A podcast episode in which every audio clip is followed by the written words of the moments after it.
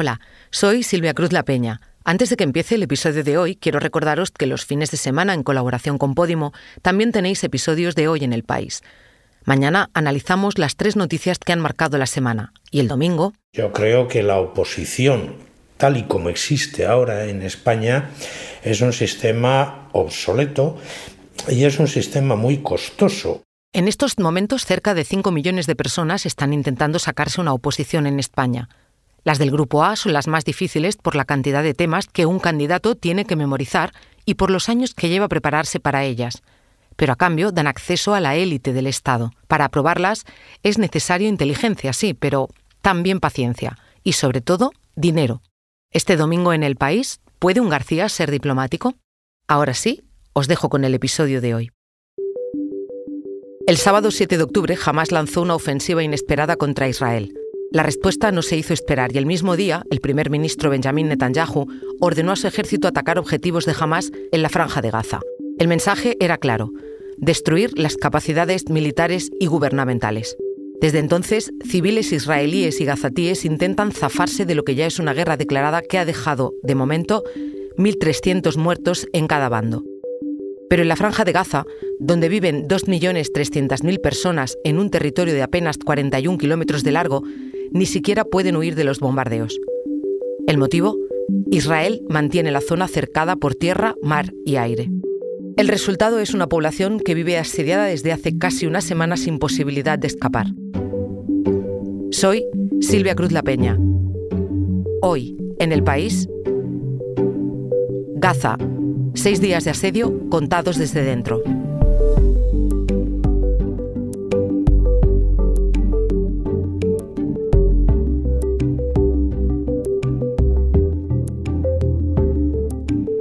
Esta historia la trae mi compañera Bárbara Ayuso. En Gaza no puede entrar ayuda humanitaria. No hay agua, electricidad ni salida. Desde que el ejército israelí reaccionó al ataque de Hamás el siete de octubre, el cerco a la Franja de Gaza ha sido completo. Hay trescientos mil soldados israelíes desplegados en sus fronteras. Los hospitales están desbordados, no tienen suministros ni capacidad para acoger a los heridos. Y en más de medio siglo de conflicto con Israel, la población de Gaza está viviendo los bombardeos más intensos de su historia. Ahora tenemos más de ochenta escuelas convertidas en refugio, pero de ellas solo una veintena están equipadas para recibir a población desplazada. Habla Raquel Martí, directora en España de la Agencia de la ONU para los Refugiados Palestinos. Desde hace dieciséis años, el tiempo que Israel lleva bloqueando este territorio, la ONU gestiona ochenta y ocho escuelas que realizan una labor humanitaria fundamental. Y en los primeros momentos del ataque se convirtieron en uno de los lugares donde muchos palestinos acudieron a refugiarse de las bombas. El problema ahora mismo es que no hay ningún lugar en el que la población se pueda sentir a salvo dentro de la Franja de Gaza, puesto que incluso las escuelas están recibiendo también el impacto de ataques eh, tanto directos como, como colaterales. Se han bombardeado los alrededores de las escuelas. Nuestra sede central eh, ha recibido también daños, al mismo, lo mismo que diecisiete instalaciones de UNRWA más, colegios, eh, clínicas. Tenemos dos eh, personas de nuestro staff, dos trabajadores de UNRWA, que también han perdido la vida. Horas después de hablar con Raquel, esa cifra aumentó. El miércoles ya eran once los trabajadores de la ONU asesinados en la franja. Cinco profesores, un ginecólogo, un ingeniero, tres miembros de apoyo y una orientadora. Entonces, las personas que vienen a nuestro refugio suele ser la madre con los niños. Los hombres eh, se quedan en el barrio para ayudar al rescate de los heridos, para ayudar a desescombrar. Lo que me contó Raquel desmiente al ejército israelí, que ha insistido en que sus objetivos son los centros militares de Hamás. La realidad es que en Gaza están siendo bombardeados estos colegios, también edificios de viviendas, mezquitas y mercados. El ataque dura ya seis días, de día y de noche. Eh, la población vive con terror y, y las familias tienen diferentes estrategias. Algunas prefieren permanecer todas juntas en una habitación para si eh, cae una bomba en su casa, que les maten a todos a la vez y que no queden supervivientes para no tener que sufrir. Y otras familias prefieren distribuir a sus hijos en diferentes habitaciones para al menos intentar que alguno se salve en caso de que sean alcanzados por un proyectil.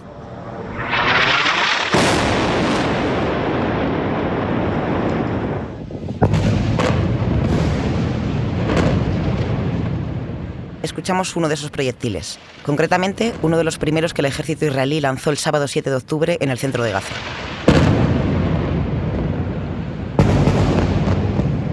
este es el ruido constante que se oye en la Franja de Gaza. Aunque, según me contó Raquel, hay algo peor que ese sonido atronador. El problema está cuando dejas de escuchar el sonido de las bombas, porque quiere decir que una ha caído ya encima tuya.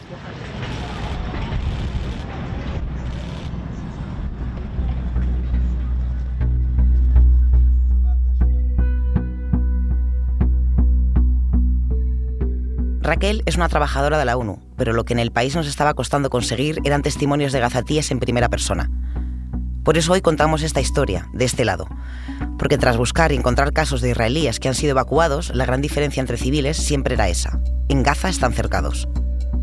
Las dificultades para informar en esta zona las conoce bien nuestro corresponsal allí, Antonio Pita. El cerco de Israel impide a los periodistas internacionales entrar para informar. Desde dentro también es difícil hacer este trabajo. El martes, el tercer día del asedio, tres periodistas palestinos murieron en un bombardeo mientras informaban del ataque a un edificio que era la sede de varios medios de comunicación. Desde la redacción intentábamos encontrar esos testimonios porque, visto lo visto, era igual de difícil para los compañeros que estaban a las puertas de Gaza que para los que estábamos aquí, a miles de kilómetros. En esa búsqueda di con alguien. Alguien que no solo intenta, con mucha dificultad, informar desde dentro. Alguien que vive en Gaza.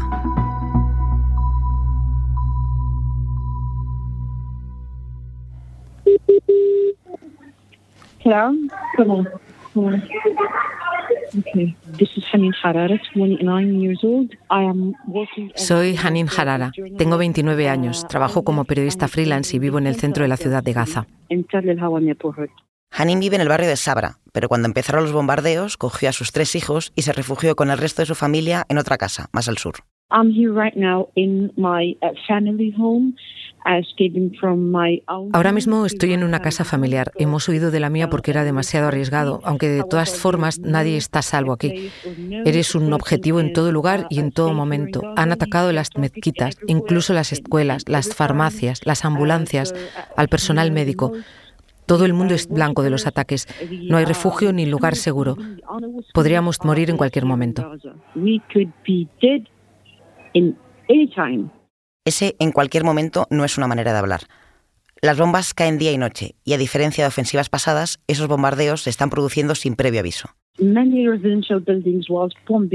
Muchos edificios residenciales han sido bombardeados sin aviso previo. Conozco hasta ocho familias a las que han matado a todos sus miembros. Hanin me contó que cuando empezaron los ataques, muchos palestinos intentaron huir por el paso de Rafah, fronterizo con Egipto, el único no controlado por Israel. Pero Israel también lo bombardeó, justo cuando decenas de familias estaban intentando huir.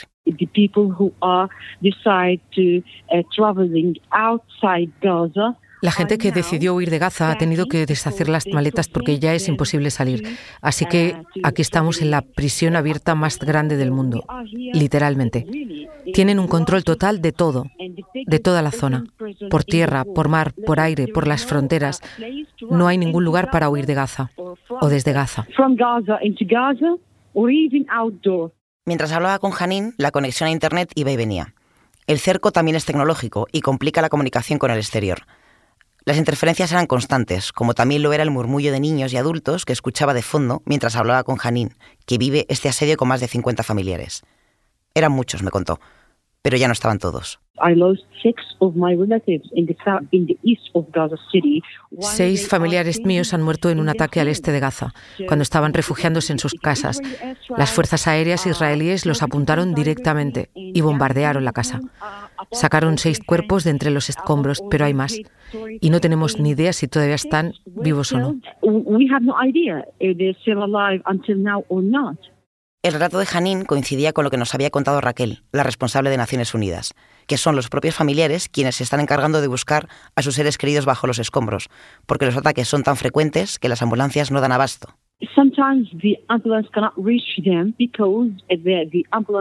A veces la ambulancia no puede encontrarlos porque también las ambulancias están siendo atacadas, así que no hay otro remedio que ir allí y sacarlos de entre los escombros. ¿Te imaginas lo que es? Si ni siquiera el personal médico que está allí puede ayudar, no puede hacer nada. Tú te sientes inútil, débil.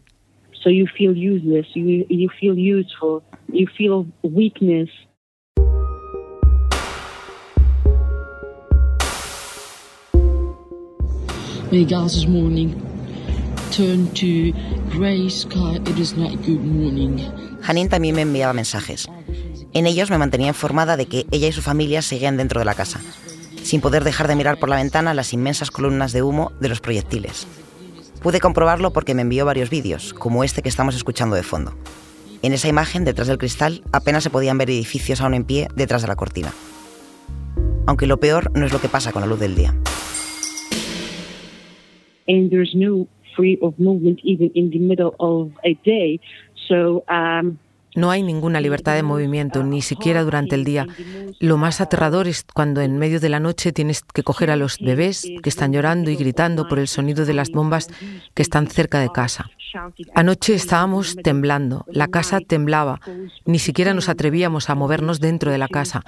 Teníamos que gritarnos para poder hablar entre nosotros. Éramos casi cincuenta personas en la misma habitación. No puedo describirte lo que vimos. Gritamos juntos, dormimos juntos y abrazados, pero no más de una hora en todo el día. Aún así, Hanin intenta salir durante el día para informar de lo que está ocurriendo.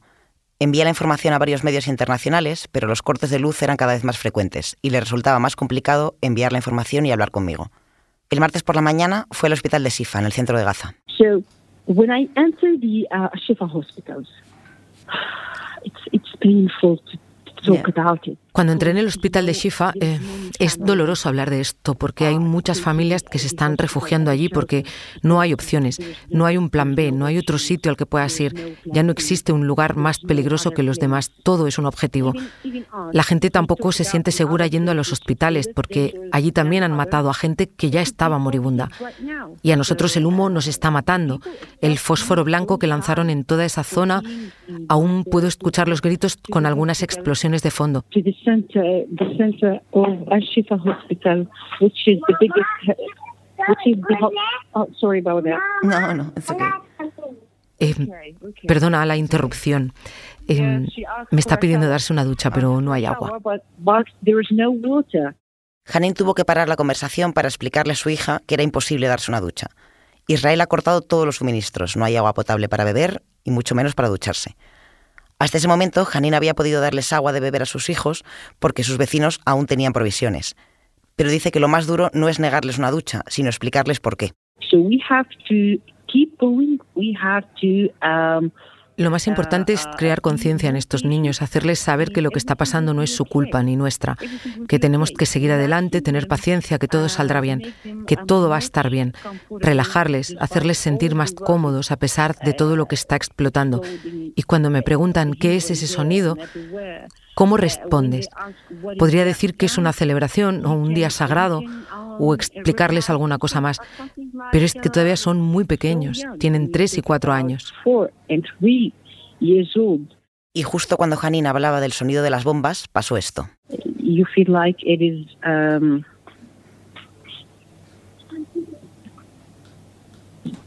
There was a bombing here. Right now? Yes, right now. ¿Hay un bombardeo aquí mismo, ahora mismo? Sí, estoy viendo el humo, cuatro columnas. De repente el azul se ha vuelto verde. Oh, Dios mío, no, no se escucha, es raro.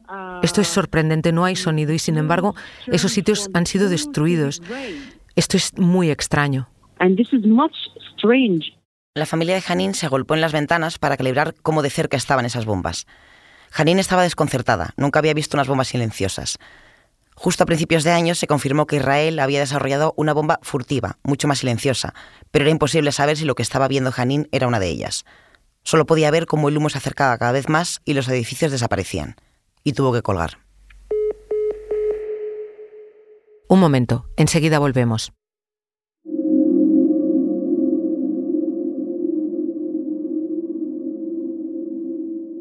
El cuarto día de asedio, la conexión a internet de Hanin era cada vez peor. Justo antes de que Israel dejara sin conexión a la única planta de electricidad de la franja, Hanin me mandó este audio.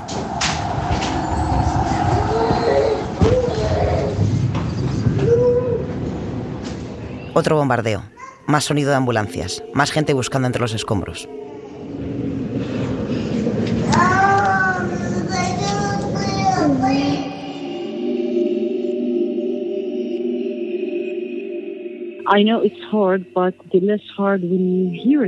Es duro cuando oyes el sonido, pero cuando lo oyes también te das cuenta de que estás viva. Si no lo escuchas es que ya estás muerta.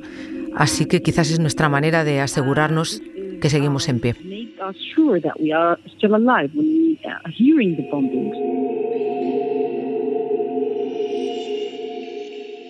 Mientras todo esto ocurría, mi compañero Antonio Pita había conseguido hablar con gazatíes por el mismo medio que yo, el teléfono. Mensajes que se convertían en la única manera de contar lo que pasaba dentro, porque a los periodistas internacionales seguían sin dejarlos entrar para dar testimonio de lo que ocurría. Las fuentes de Antonio contaban cosas parecidas a las que me había dicho Hanin. Ahora no puedo hablar, te escribo al fin del día, si no he muerto. Este es uno de los mensajes que recibió Antonio de parte de Hala Rizin, una mujer de cuarenta y cinco años que el domingo salió corriendo de su casa en Gaza con su marido y sus cuatro hijos. I ran away in the streets without anything, just... Iba corriendo de un sitio para otro. La calle estaba llena de gente que no sabía hacia dónde ir. Me entró un ataque de pánico porque miraba a mis hijos y no sabía cómo protegerlos. Take my children and run in the streets.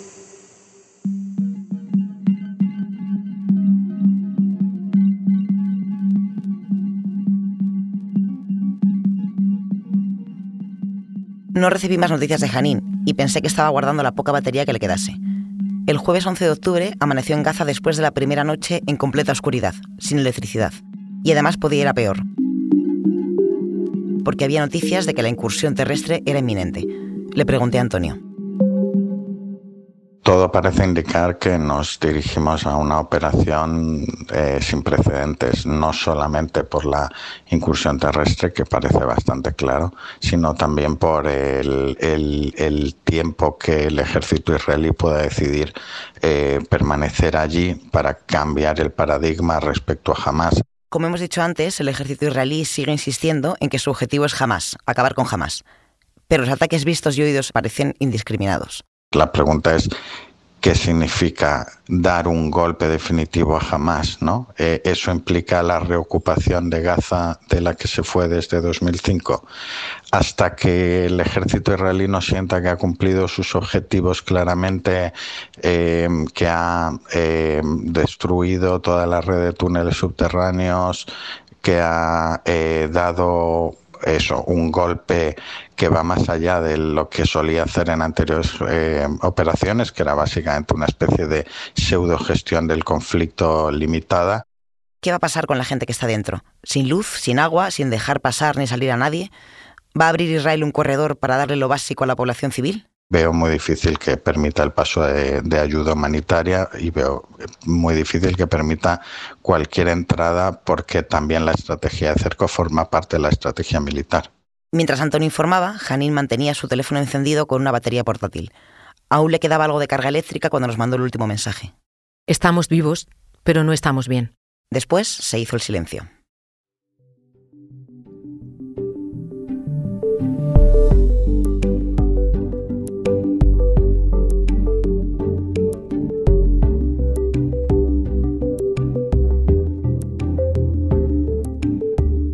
Este episodio lo ha realizado Bárbara Ayuso. La información sobre el terreno es de Antonio Pita. La edición de Ana Rivera. El diseño de sonido de Nicolás Chabertidis. Yo soy Silvia Cruz La Peña y he dirigido este episodio de Hoy en El País. Mañana volvemos con más historias. Gracias por escuchar.